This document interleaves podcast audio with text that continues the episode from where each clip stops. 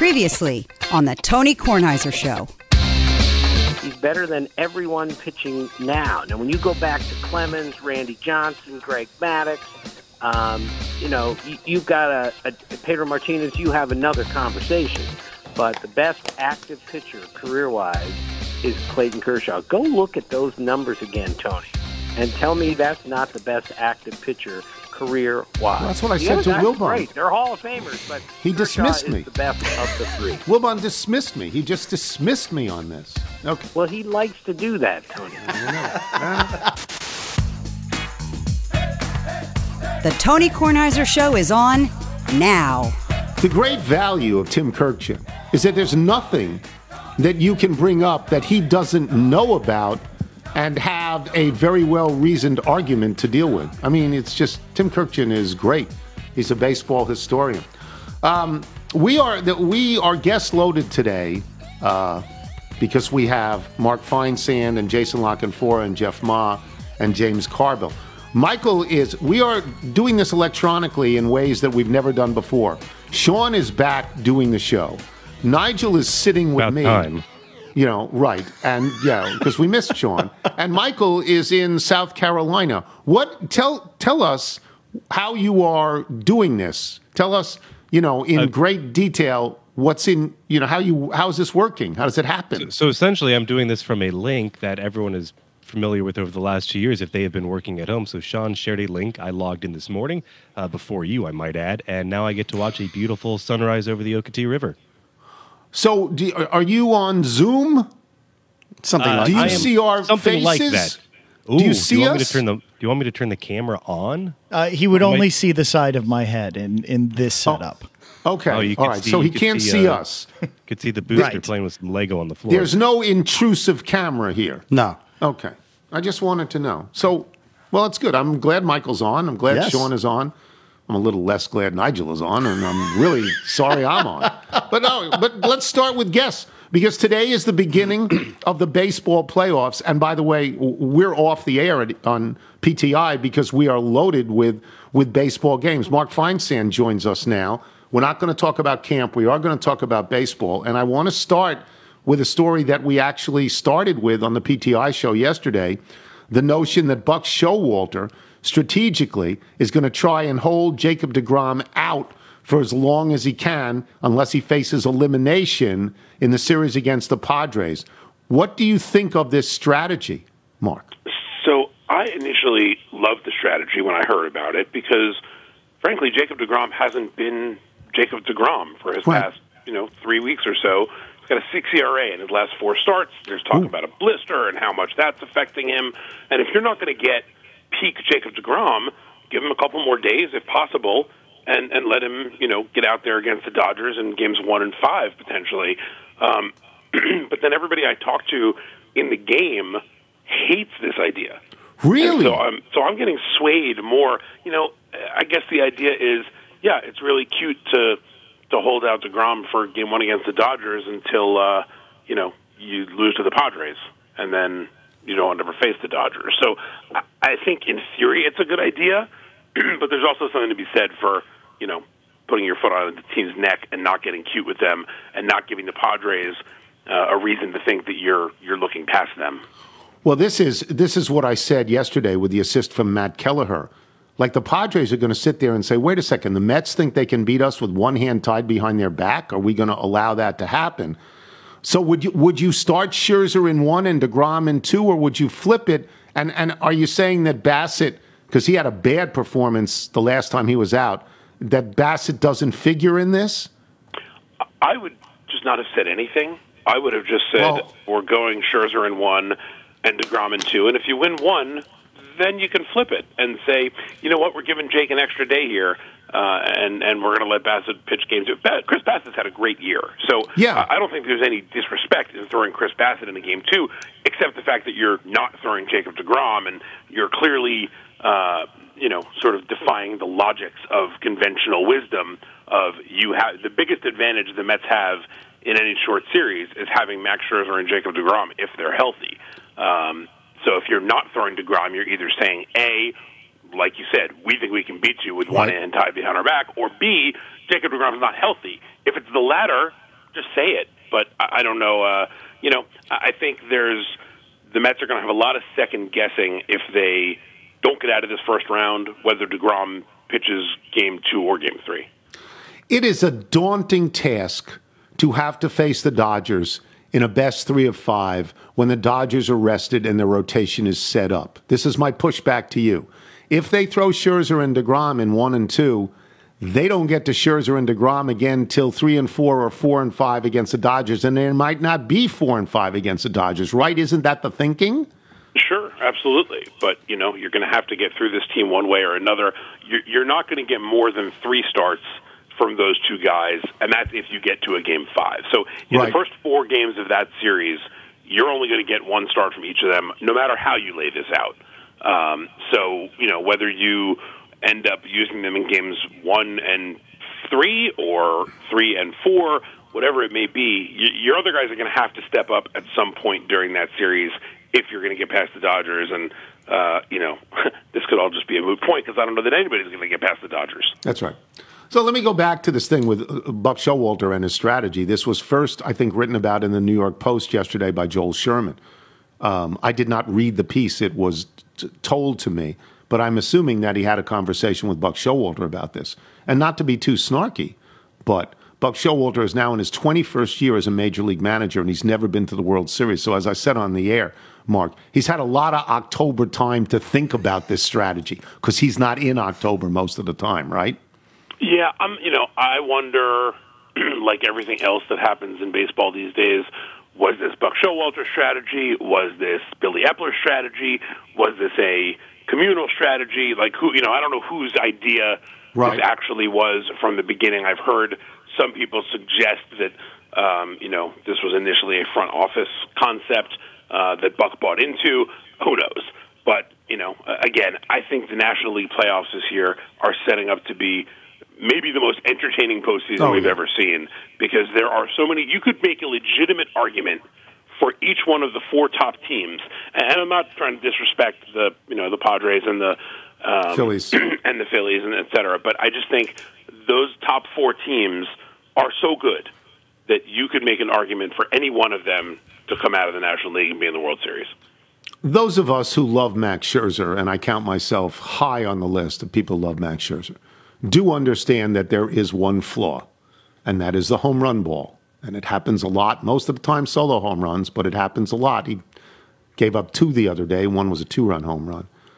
And I just think to myself, Mark, what if Soto takes him out? What if Soto takes him out twice? You know what I mean? I know Soto hasn't done much in San Diego, but these guys go back to the Nats, and I, I wonder about that. Is, is that on your radar as well? You know, it's funny. Soto hasn't done much since he's been with the Padres, but there's something about Citi Field that guy loves, and he loves to go there and hit. And the idea of him going into Citi Field and just becoming a menace to the Mets uh, is certainly in play. I think we've we've seen him do that enough times that the ballpark he's comfortable with. He likes the the surroundings, the background, the hitting background. Um, it'll be fascinating, I'm sure, for Nats fans watching Scherzer against Soto uh, in two different Yeah. uniforms in a playoff series is going to be a little bittersweet, I would think. A hundred Um, percent. But I'm sure that that Scherzer knows Soto just as well and is going to, uh, you know, do everything he can to make sure that he's not the guy who beats him. Phillies Cardinals is also in the National League. Everybody who likes the Nats hates the Phillies because of what Bryce Harper did, it just and because they're the closest team in the National League to the Nats. Uh, but the story in that series, the overwhelming story, is Albert Pujols, who said again yesterday he's done. Do you believe he's done? I do, and actually, he told my my colleague John Denton in a story that's on our site right now that he almost retired in June because he was he was playing so poorly and he just was such a shell of himself, and he couldn't figure it out. And uh, you know, this was the scenario that coming into the year I thought was more likely was you know Pujols limps through the first half and either retires or gets DFA'd like he did with the Angels, and we don't have this glorious ending. Uh, obviously, what's happened in the second half has been just a wonder to watch, and uh, you know, for anybody who's watched Pujols throughout his career, it's been amazing to just see him have this final half a season renaissance. But uh, yeah, I mean, he's going to retire. I don't think there's any question. I mean, he had said if he was at 699, he was going to retire.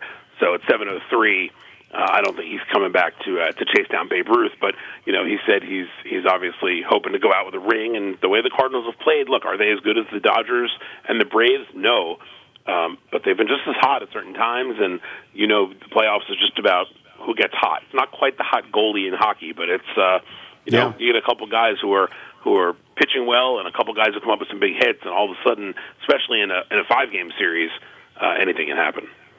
The Phillies are in the playoffs with a replacement manager. They fired Joe Girardi. I don't remember the name of the replacement manager, but he obviously did a pretty good job. Is this more credit to him or more blame on Girardi that they just hated Girardi and wouldn't play for him? Well, it's Rob Thomson, who was a longtime coach with the Yankees and then came over to the Phillies, and he's been Girardi's bench coach there. Um, I, think it's a lot of credit to Robbie Thomson. He's a lifelong baseball guy. Uh, he was a beloved figure during all of his years in the Yankees organization. Uh, he's just sort of a, a meat and potatoes, sort of grab your lunch pail and go to work kind of guy. Uh, and he's uh, players have related to him very well. I, I don't know that it's as much against Girardi as I would say it's for Thomson. It's probably a combination Okay. of both. Um, I would be stunned if he's not ultimately given the full time job. Uh, you know, once the Phillies go through the, the requisite manager search, but uh, yeah, I think he's uh, he's done a, a phenomenal job. And you know, let's not forget they were not the healthiest team even once he took over. I mean, they were missing Harper for quite a while. That's right. And um, you know, he's he's done a great job. I think even in a partial season, I think he ended up managing about four months. Uh, I would give him serious consideration for manager of the year. There are th- really ahead of the Orioles guy. Ahead of the Orioles different, different leagues. The Orioles Oh, that's right. the Okay. American League. All right. National League East has the American League manager of Yeah. the year as well. National League East has three teams in, but the National League East, the bottom of it, uh, Washington and Miami aren't very good. American League East is loaded, just totally loaded, and they've got three teams in. The Mariners play Toronto. The Rays play Cleveland in the first round. This is a referendum on the on the American League East. To me, do you think either or both of those teams get through? Um, I think. Well, I, all right. I, I picked the Rays to beat the Guardians, mostly because every time I pick against the Rays, I end up looking like an idiot. So I, I decided not to do that. Um, that's going to be a good series full of players that most casual fans probably have never heard of. Right. Um, but I think that's going to be a good series. I do think Tampa Bay emerges out of there. I'm picking Seattle to win because there's just something about that team I love. But the Blue Jays are really dangerous, and I think that that actually might be um, the most entertaining first round series because there are so many just great young hitters, great young pitchers. Uh, you know, Luis Castillo's been amazing for Seattle since he went there. Alek Manoah, if you haven't watched this guy pitch, make sure to be on your couch at four o'clock today and watch him. He is like a bear out there. He's just this enormous hulk of a man. Uh, somebody asked him about the pressure of pitching in the playoffs, and he said, "Pressure is something you put in your tires." So Good for him. I- he doesn't care, and I think uh, he is the kind of guy. If the Blue Jays are going to win this series, they're going to do it with him going out there and pitching a huge game one. They have the home field advantage. They should win this series. I'm picking Seattle, but I think Tor- Toronto, by all conventional thought, should win this series. Well, the, the podcast officially roots for Seattle because of Dave Sims. Yes. Oh, of I mean, course. that's the well, that- official that- position. That's part That's- of my reason for rooting for Right. Seattle as well. Is you know I've known official Dave for a very long time, and uh, hearing him make that call when they won the division or clinched the Hey, playoff now. spot was Yeah. just incredible. And uh, yeah, he's one of my favorites. Uh, you mentioned uh, the home field. For people that don't know this, in the first series, in the best two out of three, the team that finished higher in the standings had more wins, has the home field for all the games.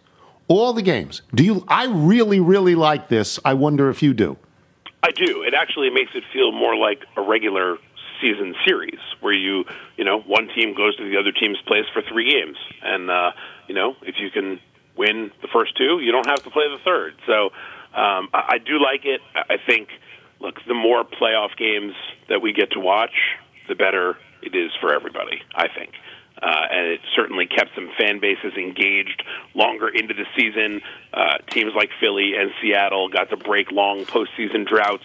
It kept a team like the Orioles in the postseason race. I love the expanded playoffs, uh, and I think having the home field gives you a legitimate advantage. I mean, this is you know you've always said the one game wild card is such a crapshoot. Well, now it's a best of three, and you don't have to put your entire 162 game season uh, you know, down to, to one game. So I really like the format, and I'm really fascinated to see a how it works out with the best of three series, and then b what kind of ramifications it has on these uh, the four teams that advance that they're going to have to have burned their best pitcher, or Yeah. in some cases two, uh, to you know go to face a team like the Astros or the Yankees or the Dodgers or the Braves, who are going to be sitting there rested and ready.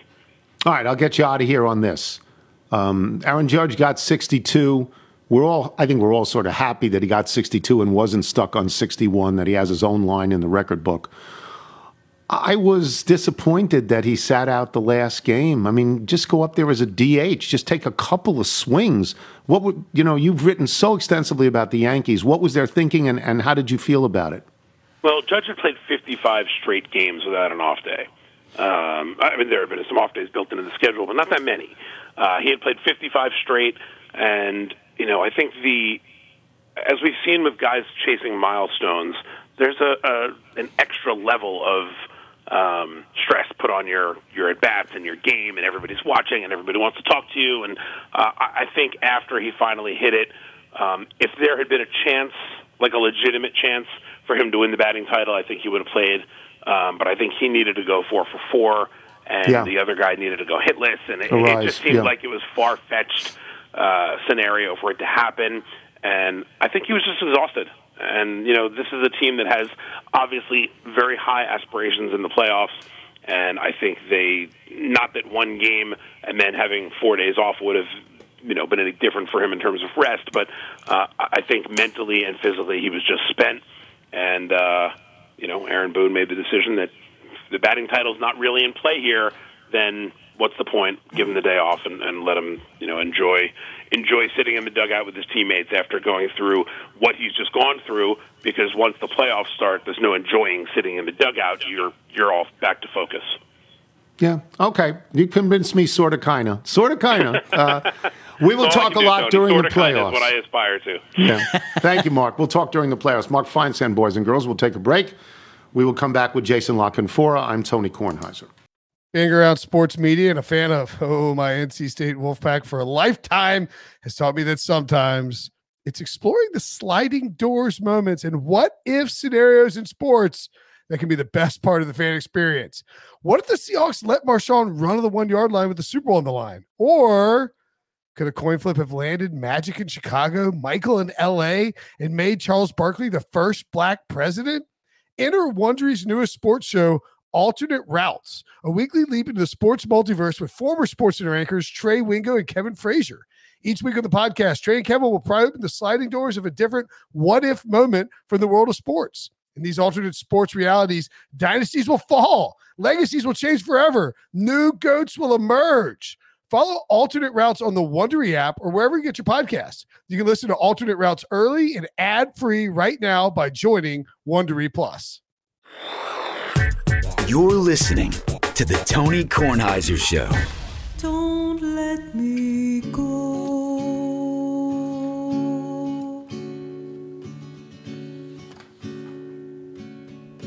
This is Nathalie Hamilton. And she's better than I am. and I'm going to take a shot. She's better than you are. She writes, It's been an absolute blast and such an honor that you've been playing my music on your show. I really don't know how to thank you enough. I was at choir practice last week when one of the members, who didn't know I was also a professional musician, came up to me afterwards and told me that a friend of his, who just happens to be in the CIA, but we won't mention that, ha ha, had heard me on your show and recognized the town I was playing in. Called up his old friend who lived in that town, and now my choir buddy thinks I'm famous because his friend heard me on your show. But I thought that was so nice how two people were connected that hadn't been in touch in some time, all because of your show and you playing my songs. We'll have another song later in the show. This is called Don't Let Me Go. Four words that she sings very, very well. And she sings in Jason La Canfora.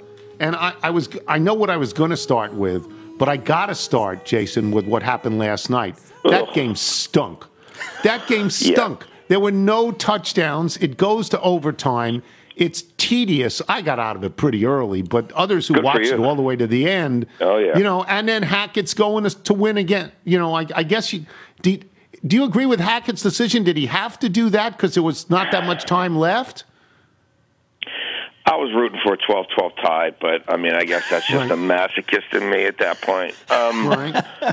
I don't, I don't know that there were any winners coming out of that thing. I mean, I'm sure Frank Reich feels a whole hell of a lot better right now than he would have with two ties through Right. five weeks, but it it it, it, it wasn't a uh, it wasn't a positive representation of anything that is supposed to be associated with the modern offensive football game.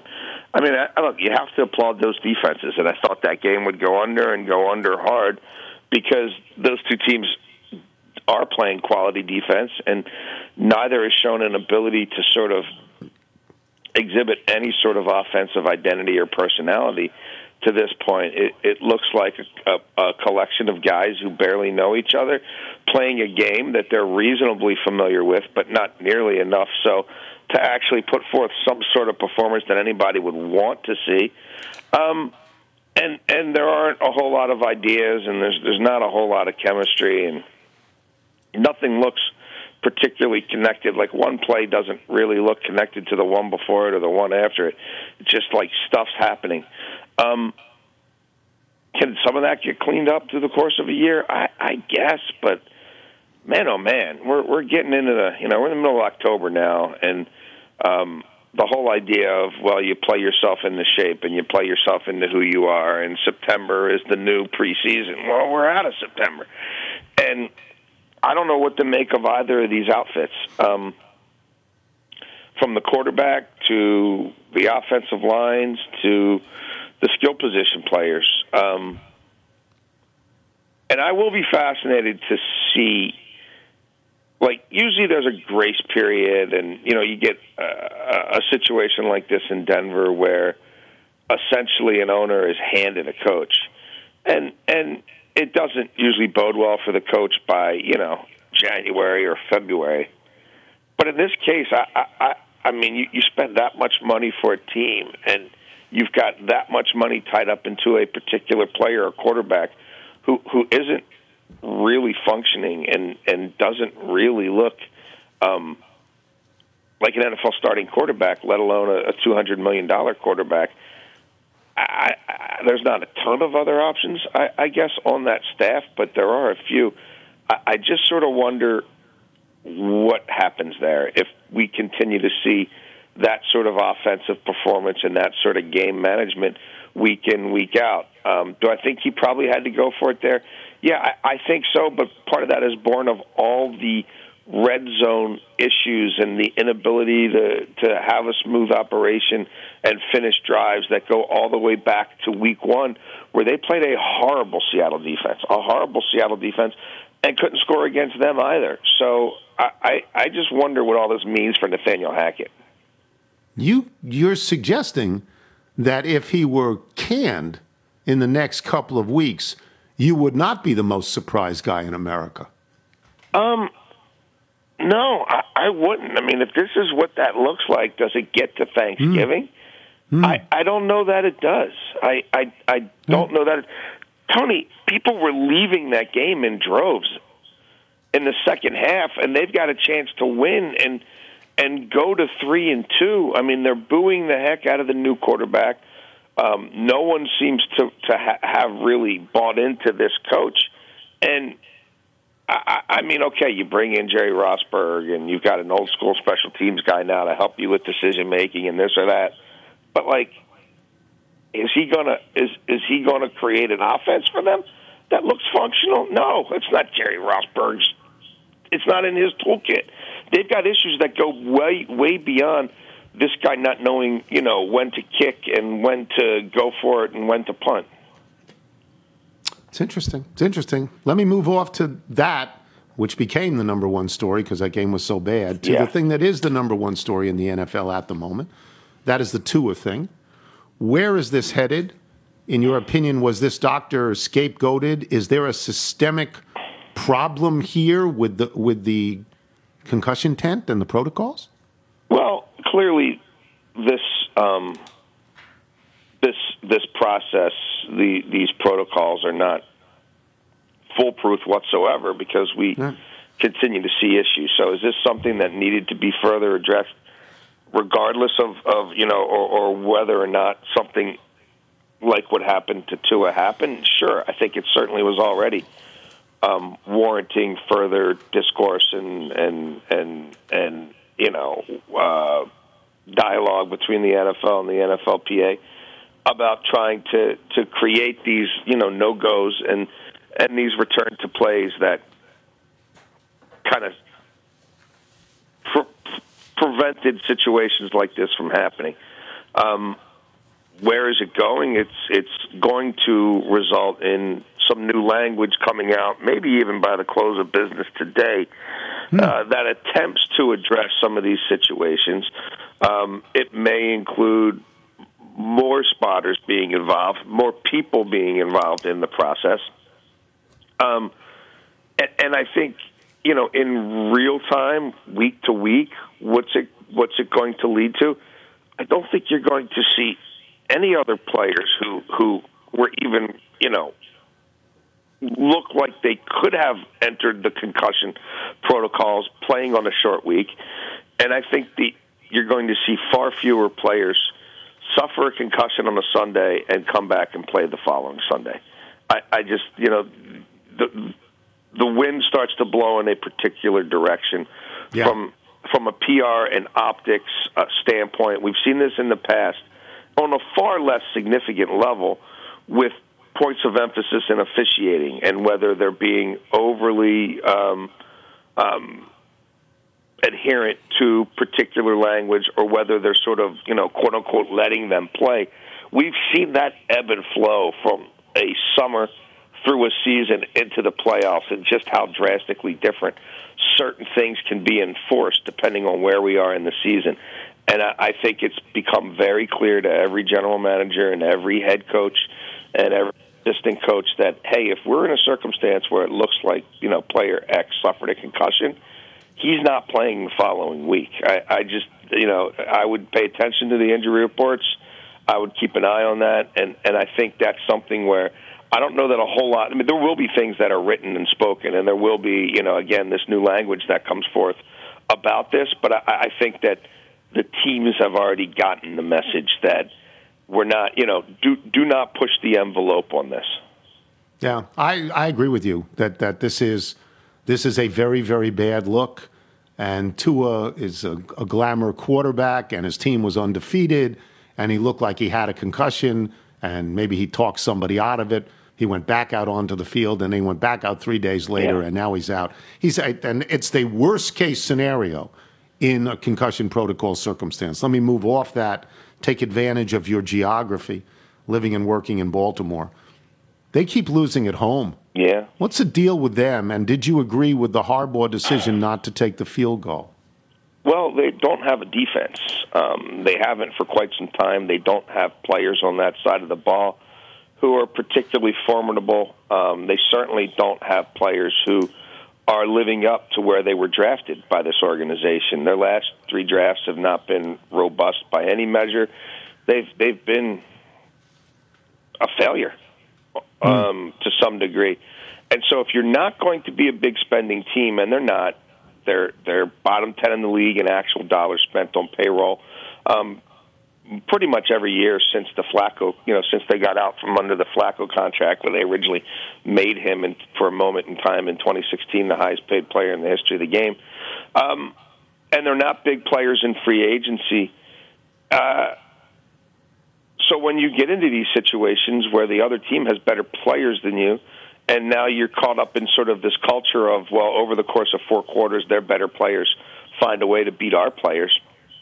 Um, you don't, you can't get a pass rush, so you don't have an individual in your front seven who other teams are worried about blocking by any means necessary to stop them from, you know, in, in wrecking the game.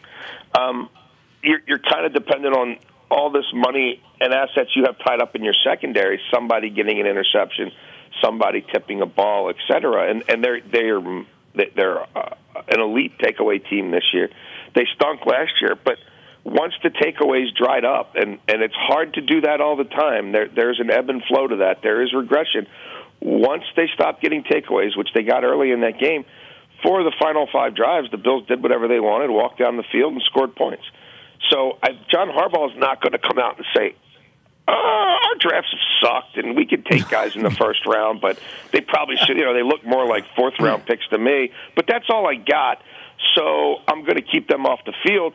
Or he could default to analytics because nobody knows that kid from Stanford or MIT or you know what I mean, whatever. And Yeah. it's not like that that guy's going to stare him down in the hallway and say, "Hey, coach, what are you what are you doing, calling me out?" Nobody knows who these people are, right? They hide out in nerd caves and they hide behind numbers. So I think it's much easier for him to say, "I did what the numbers said I had to do," than to say, "Did did, you really want to see Patrick Queen play another snap? Like, what do you think that would have looked like? Like, did you see the last five drives? Have you been watching our 32nd ranked pass defense over the last 20 odd games? Like, you really think we're stopping Josh Allen there, folks? Um, I don't mind him going for it. I didn't like the play call. Empty sets, the final three quarters of that game were miserable for the Ravens. They don't have a left tackle right now. They're playing a developmental right tackle at left tackle. And the right tackle that they signed in free agency, Morgan Moses, they didn't really need a right tackle. They signed one anyway. He was having a bad day. And Buffalo's got a really good defensive line, and they both those tackles got whipped at the point of attack. There was no help for Lamar Jackson, and and you know there was no boot action for Lamar Jackson. It was a straight drop and it was a road to nowhere. I would have liked to see an RPO situation where the where the ball and the decision is in Lamar's hands. Um, some of the guys they had on the field, like a running back, Mike Davis, he played two snaps the entire game. The guy's only worthy of two snaps. Half of them probably shouldn't be the most important play of the game. I don't know. That's just me. Call me crazy. Uh, so yeah, they've got some issues, and Cincinnati was a hell of a hard matchup for them a year ago. We'll see if they can bow up. Uh, when I assess this game, the Bengals have more talent. I think the Bengals are better offensively and defensively. But is this, you know, one of those emotional sort of triggers where they just say not again? You know what I mean? We're not going to lose an eighth straight one-score game. We're not going to lose six in a row at home, including our first three to start a season. Um, and we'll see what the atmosphere is like. I'm sure it'll be nuts. Um, but uh, I think the Bengals are the better football team. This is wonderful to listen to. Plug your radio show for us, and I'll tell people you're writing great in the Washington Post. Oh, thank you, sir. Um, yeah, you can listen to more of this mumbo jumbo from 2 to 6 every single weekday on Inside Access on 1057 The Fan. Um, in Baltimore, you can stream us at www.1057thefan or listen to entire shows or certain segments of any particular show on the Audacy app. You just click on 1057 The Fan and click on Inside Access, and it's all right there. Um, so, no, thank you guys for having me and enjoy the games this weekend. We'll talk next week. Jason La Canfora, boys and girls. When we come back, maybe James Carville, Maybe. certainly Jeff Ma. I'm Tony Kornheiser. The national sales event is on at your Toyota dealer, making now the perfect time to get a great deal on a dependable new car. Like a legendary Camry, built for performance and available with all wheel drive, you can count on your new Camry to get anywhere you need to go. And with available features like heated seats and a multimedia touchscreen, you can stay connected in comfort and style. Or check out an affordable and reliable Corolla with a trim for every lifestyle, from the hip and agile sedan to the sporty hatchback. There's a dependable Corolla built just for you. Plus, both Camrys and Corollas are available in hybrid models, so no matter your style, you can drive efficiently and affordably. And right now, your local Toyota dealer has more vehicles in stock and is making delivery on new vehicles almost every day. So visit your local Toyota dealer and check out amazing national sales event deals on Camrys, Corollas, and more when you visit buyatoyota.com. Offers end April 1st. Toyota, let's go places. This is the Tony Kornheiser Show. Once again, this is Nathalie Hamilton, who writes These are demo songs, as I haven't had the opportunity to go into a studio with them yet. Maybe someday. In the meantime, their essence is intact, albeit with squeaky piano benches and some boomy vocals at time. But piano benches wouldn't be piano benches if they didn't give a good squeak every now and again. And what's a voice if it doesn't boom and pop every now and again? I'm sure as a broadcaster, you understand your way around a microphone. So please excuse my works in progress. This is called Cruel. Her works in progress are a lot better than the finished product Yes. of a lot of people. Yes. Michael, if people like Nathalie Hamilton want to send in their original music, how do they do so? Send us your music by emailing it to jingles at tonykornheisershow.com. And I know you're listening to the, the to the piano bench because the piano bench has been key for PTI the last few years. Yes, absolutely. Home studio. The piano bench is in the studio. Yes. It's where I put all of my notes before I go on the air. It's great song. Playoffs It's are here, so uh, check out johnnyo.com with TK Meal Deal. Rep your favorite team or the Nats. Real deal or meal deal? Meal Deal. Got to get Meal those with savings. an M. Meal, Meal deal. deal. Elliot TK Olshansky sent me meal. Whopper coupons, Oh. by the way. Well, there you go. Uh, okay, James Carville is with us. He had a great week. He was 5 0 and 1. He fortunately got Buffalo giving three, not three and a half.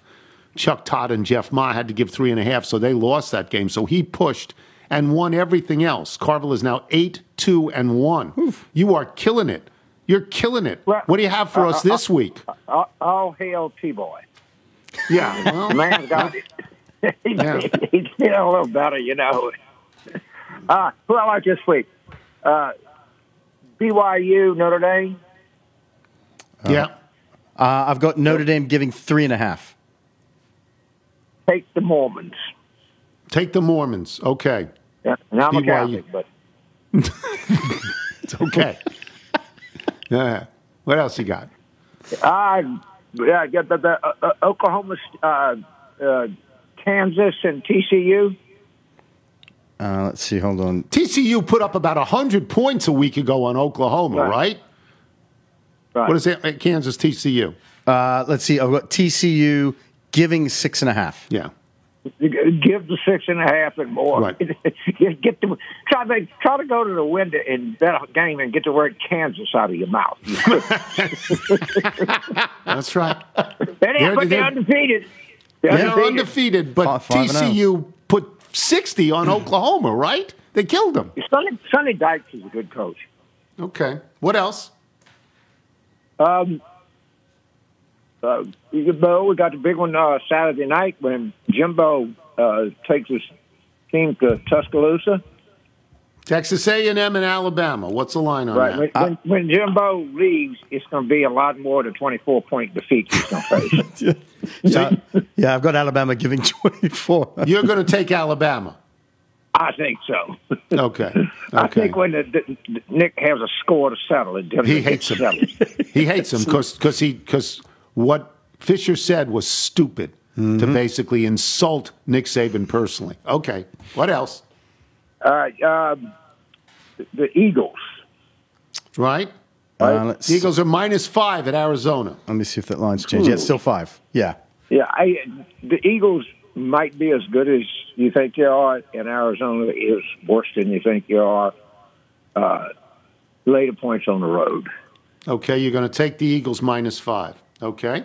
Correct. Anyth- anything else? And uh, yeah, that, with the, the Los Angeles Rams, who just Rams- got, who got beat at Dallas, and right, held the game, but then Los Angeles didn't look that. Well, San Francisco looked great Monday night. mm-hmm. I've got the Rams at home giving five and a half to Dallas. Now it's up to five and a half. It was four and a half a couple of days ago. Later five and a half. Okay, you're going to take the LA Rams in that one. on a I'm going to comeback take the. LA Rams. Okay. And Are we- then uh, Go ahead. my man Joe Burrow travels to Timor, as we used to say. Mm-hmm. Baltimore. Baltimore, what's up? I got Baltimore giving three. Give Joe, take Joe Burrow. Now, you love him because of LSU. Is this a rational position to be I in? do. Okay. I- Okay. Why, why, why wouldn't I love him? He's the greatest quarterback Yes. that any boy has had in the history of college football. Yeah, I love him. Yeah.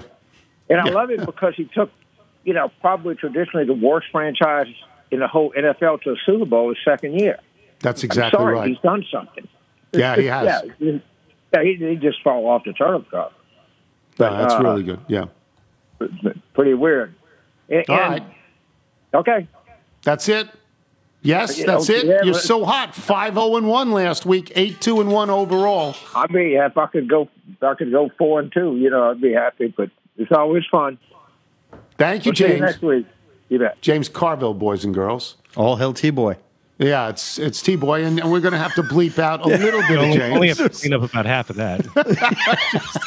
We're, like you, you people don't hear it the way we hear it, and then we bleep it out. All right. Uh, do we have Jeff Ma? I think I think Sean is efforting that as we speak right now. I mean, that was just you know, it's right in the middle of a sentence. It sneaks right in there. Just It really is emphasizing internet show for me.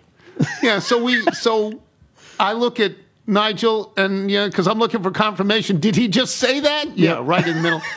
yes, he did. Just want to emphasize Joe Burrow's career in college. Yeah. T Boy Latulate. Didn't he say last year T Boy's for tiny boy? I like can't- he's about five two or five three. Is that true? I can't remember that. That's what I think it was. Michael, do you remember that as T Boy for tiny boy? I can barely understand any of it. So yeah, it's, uh, James is it's so hard sometimes. It is. All right, Sean, what do we got with Jeff Ma? Uh, he's going straight to voicemail right now. So we don't Oh, have no. Jeff Ma. Oh no, he had. Uh, okay, he- we can do without. If we do without, we do without. we do without. Yeah, he had emailed me in the in the overnight saying, "Here's some things we can talk about." what was his record last week? Is he pulling a Carville? Three- no, three and two. He's twelve and eight overall. Yeah, Everybody's winning except the monkey. the monkey's at 500, right? Monkey's at 500. This is uh, highly unusual for us. Right. That everybody's winning. We did get this one thing from John Patala or Patala in Chicago.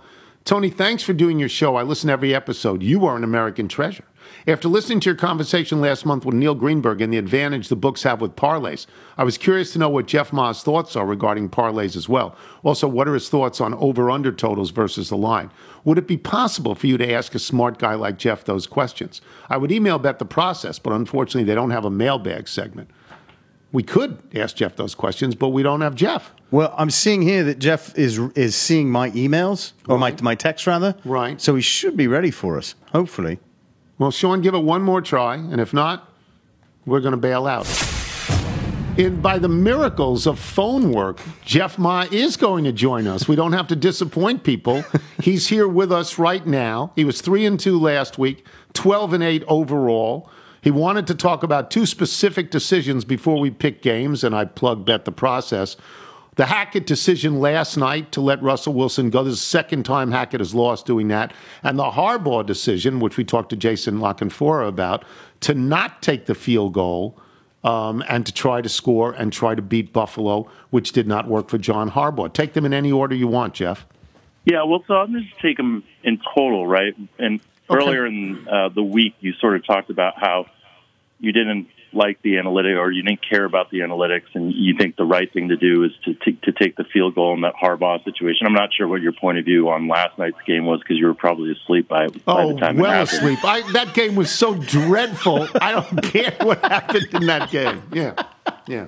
But I think I think one of the things that we in, in, that you said, and, and I think that we we tend to overlook in a lot of this sort of math around analytics is the fact that, as Herm Edwards would say, the point is to win the game, right? That's And, and ultimately, what people think a lot about is the the point is to tie the game or the point is to take the lead, right? And ultimately, what a coach needs to do is make a decision that gives them the best chance to win the game at the end of the game, right? And so oftentimes you'll see people say, "Oh, well, they should take the points or they should they should take a you know field goal to tie the game." But the reality is that field goal. How often do you think that field goal Harbaugh takes it actually wins the game for them? It's um, uh, probably not that often, although he's got the best field goal kicker in the history of the game in But- Justin but that Tucker. doesn't matter, right? The, the, the fact that that field goal is, has a high likelihood of happening, the, the chance that that field goal actually leads them to win the game, meaning they're able to stop Josh Allen from scoring a field goal or Josh Allen from scoring a touchdown, is pretty low. Their best chance to win that game is to score a touchdown there and force the Bills to then go down and, and get a, a you know a, a That's right. touchdown to tie and, and whatnot. And so you, you can't play with this idea that, you know, we, we're, we're, we're lengthening the game or whatnot. I mean, the other thing that, that, you know, we know is that even if you get into overtime in some of these situations, other situations, you at best have, you know, a 50-50 chance to win the game in overtime. And so often, you know, like getting a game to overtime is not a victory, right? Getting a game into a situation where you can win it in regulation is much better than than the field goal and, and um, that drives in an overtime. I think the other thing that you said, I think that was interesting, was the idea of what a game state, i.e., taking the lead, will do to the other team. to the from other team, psyche psychologically. Yes, that's my Yeah, point. so yes. I think that's an interesting point. But what I think one of the things I think we also know, right? So let's say a situation where a team is up by three and they have a chance to go up by ten or go up by six. Oftentimes they'll take the field goal to go up by six And what a lot of research has found in the analytics world is if they do that, right, they're almost sometimes better off staying at three than going to six, which sounds counterintuitive. Because when they go to six, they actually make the other team more aggressive. They make the other team play more optimally, pass more. They make them go for it more, and therefore they make their offense even better. So they're almost better sometimes staying at being up three. Obviously, the best thing is for them to go up by ten. So 10, to yeah. be aggressive and to go up by two, two, two possessions is a much better way to look at it. It's weird. It's it's yes. Mine is a feel situation. and It's not a number situation, but I yield on some of these things. Jeff, who you have this week? All right, we're going to start with Baltimore minus the three over Cincinnati. Um, again, with Baltimore, they played a good game against Buffalo, but sort of folded at the end. Um, I think Cincinnati is a team that, again, I'm looking to sort of like bet against. Um, I think Baltimore here wins this game by more than three. Carville went the other way, but his tie is to LSU's Joe Burrow, which Right. we all understand. Okay, what else? We're going to take Miami minus the three over the Jets.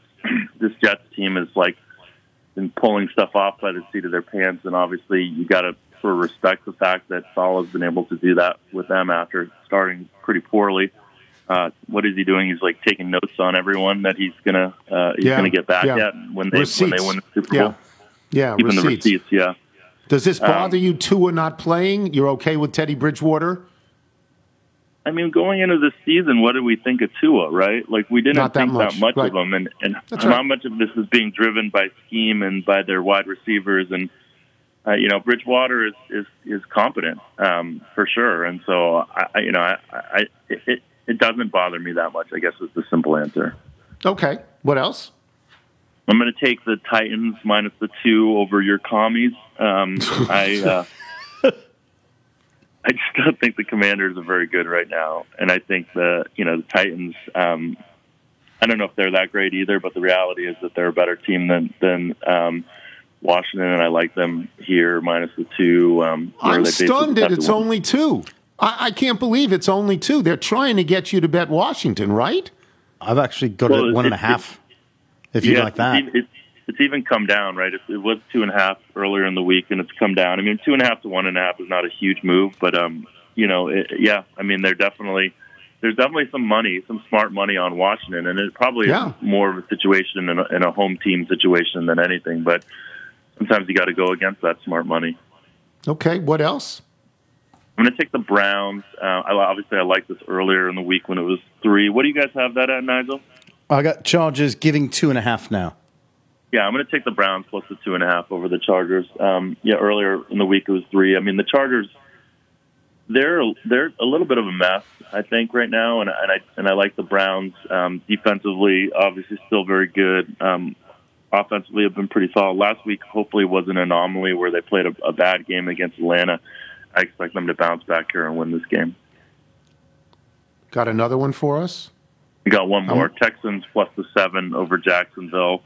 Uh, we talked about Jacksonville last week as a team that you know everyone was sort of buying into, and um, they played a, a reasonable game against Philly. Got lucky with the early turnover, um, but you know Philly ended up dominating that game. I, I just think this is too many points for a Jacksonville team. That's you know, in what world would we have thought? Oh, Jacksonville should be giving seven points to anyone um, at the beginning of the season. So um, te- Texans have been competitive, and I expect them to keep this game relatively competitive. They have been competitive. They're not very good, but they've been competitive. They're well coached. I guess I'm my eye roll is on Cleveland because I always thought I thought the Chargers were were possibly a breakout team this year.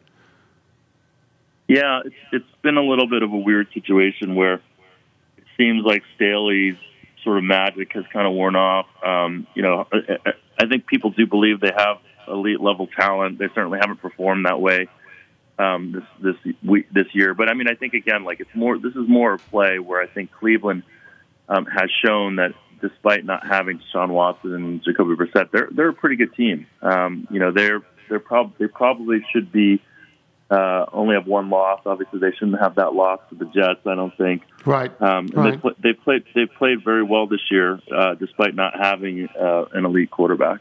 Okay, you can see Jeff's Ma work. Jeff's Jeff Ma's work with Rufus on Bet the Process. I'm glad you found us. We were afraid we were going to have to not have you this week. So thank you, Jeff, and we'll talk next week. Okay, thanks, Tony. Jeff Ma, boys and girls. MIT guys are smart. They can figure out how to call you at some Yes. point. We'll take a break, and we have email and a jingle when we return. I'm Tony Kornheiser. Survivor 46 is here, and so is On Fire, the only official Survivor podcast. And we have a twist this season. The winner of Survivor 45, Dee Valladares, will be joining us every week. We're going behind the scenes of the biggest moments, the how and the why things happen, and the strategy and analysis you can only get from someone like me, a Survivor winner. Listen to On Fire, the official Survivor podcast, wherever you get your podcast. This is the Tony Kornheiser Show.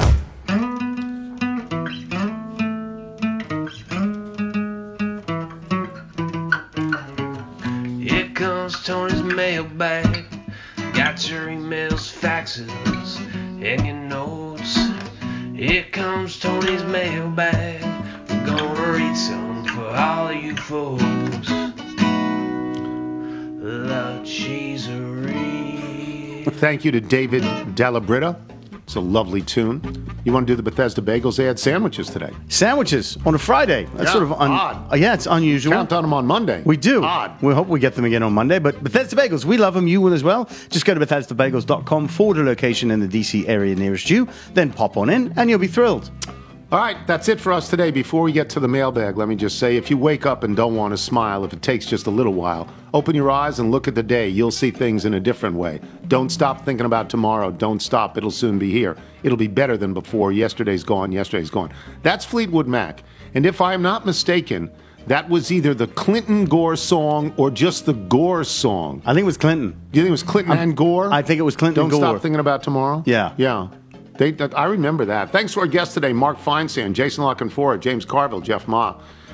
Thanks as well to today's sponsors. Great read by Michael on MeUndies, Freshly and Electric E-Bikes. And remember, you can listen to us on Apple Podcasts, Spotify, Google Play, and Audacy. Get the show through Apple Podcasts. Please leave us a review.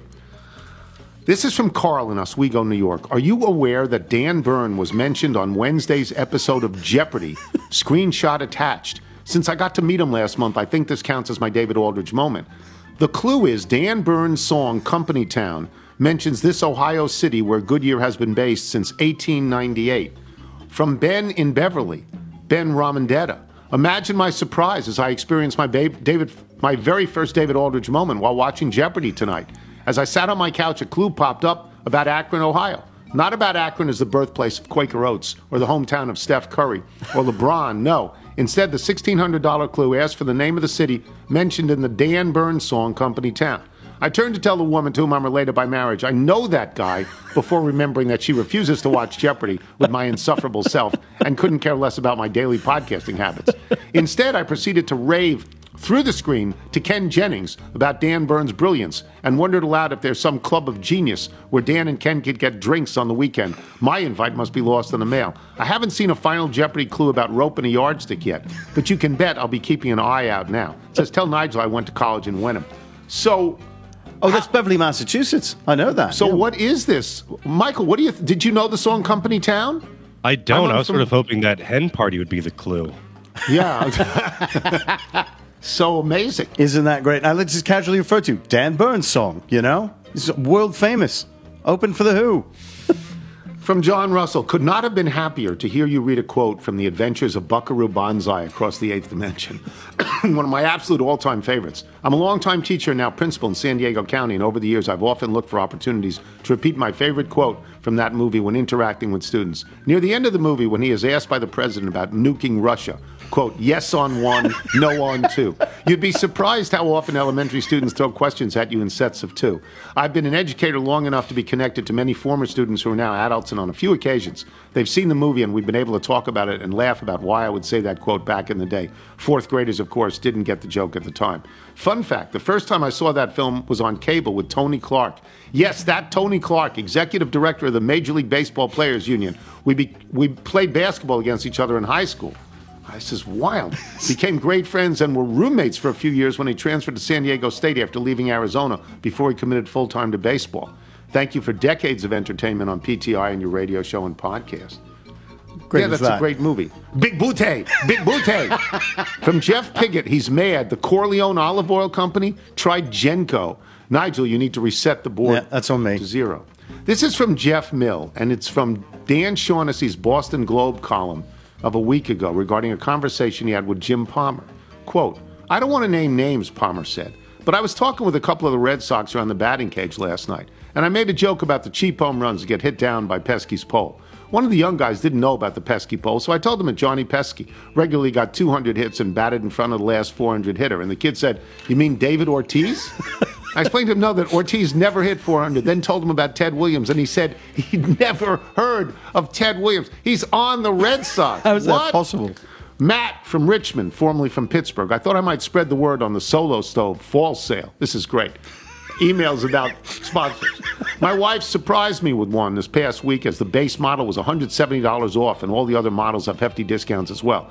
I asked her if she used the code and she said, What code? Should I file for divorce? Yeah, maybe. From Elizabeth Gardner in Austin, Texas. You asked about the price of Red Zone. I had Red Zone for four years, but recently decided I was tired of paying Dish. I do miss it. I find myself watching the highlights more closely before Sunday Night Football. I was under a Dish package of $69.99 a month and paid an additional $13 a month for Red Zone. You have to have a certain package to get Red Zone as an add-on. There's also a 17 month, $17 a month equipment charge. Total monthly bill was $102. By the way, that is like one third of mine. Supposedly, I was getting a deal because the $69 a month package is normally $84 a month. I downgraded so I didn't have to commit to another two years with Dish. Now I'm not under a two year contract. I can cancel Dish at any time. I'm considering unplugging and only streaming. There's plenty to watch on Netflix, Amazon Prime, Brit, is it BritBox or Brightbox, etc. Not sure about that My one. downgraded dish package includes the Hallmark channel, which I will never watch, but does not include ESPN. I have to listen to the PTI podcast. Thanks. Washington football team fan, but not a fan of Carson Wentz. Michael, I didn't understand any of that. Can you explain what she did? And and because I just get red zone on my normal package. Basically, is- as you try as you try and unbundle, there's always one package, one channel that you want, and that's how they get you to buy into the next one. So for us, Yeah. it's regional sports, it's the red zone, and then before you know it, it's that ten or fifteen dollar add on every single month. Um, my bill is close to three hundred dollars. Well, how many cable boxes do you have in the TV? Four or five. Oh yeah, you have like to pay lot. extra all the time. From Steve Hawk in North Fond du Lac, not Fond And you du Lac, never returned the old ones. No, I didn't. I made a mistake. I owe them money. Steve Hawk in North Fond du Lac, Wisconsin. Dr. Tony, you've been a bit wishy washy on this point recently. Please clarify. Is Victor Robles a good hitter? No, he's not a major league hitter. From Jeff Lowy in Fremont, Indiana, formerly of Fort Wayne, Indiana, your personal blossom rod consultant. Oh, oh right. brother, you really need to expand your horizons. Scott Hansen does work more than 18 days a year. He also works for the NFL Network and can be seen on various programs during the offseason. Now you can sleep better at night. Let me expand on this for a second. Because Rob Stronach went to college with Scott Hansen. They both went to Syracuse University. And he informed me that Scott Hansen does a lot of other stuff on the NFL network. Okay, fine. That makes He was on the football team. He was a long snapper. On at Syracuse. He was a walk on at Syracuse and was on the football team as a long snapper and maybe even as a wide receiver. Wow. You What do can't we hide make of that hair behind a helmet. Huh? Yeah, what Can't do we hide make that of hair. that? Yeah, well, it's great hair, Scott Hansen. We we are we think that's really good. Yeah, that's fantastic. We think that's really good. Oh, Josh Cromwell in Moselle, Mississippi. MB stands for Manitoba. We learned that. Yes. The Canadian province where Winnipeg is located. It's directly west of Ontario, home of that great Midwestern city, Toronto. I'm sure Wilbon can tell you about how great it is. and and one other thing from Lucas in Montreal, the lady who wrote you about the potatoes. Now, this was somebody named Kelly. I don't know if it was a man or a woman. But this is an assumption, or was it a woman? We don't know. I thought it Maybe was she a- told us all about the. She or he told us all about the potatoes. Yes, I thought it was a woman, but I, but I'll Okay, go back and look. if it is, yes. fine. Yeah. The lady who wrote you about the potatoes was one of the most interesting emails you've read in many years. Have her on and do a full segment. Lord knows you've done much worse. He's right on all counts. Right on all counts. If you're out on your bike tonight, everyone is always to wear white. You know, they all get involved and they all got their gear already, and so they're going to be all colored up in uh, in the maroon and black. get Yeah. out.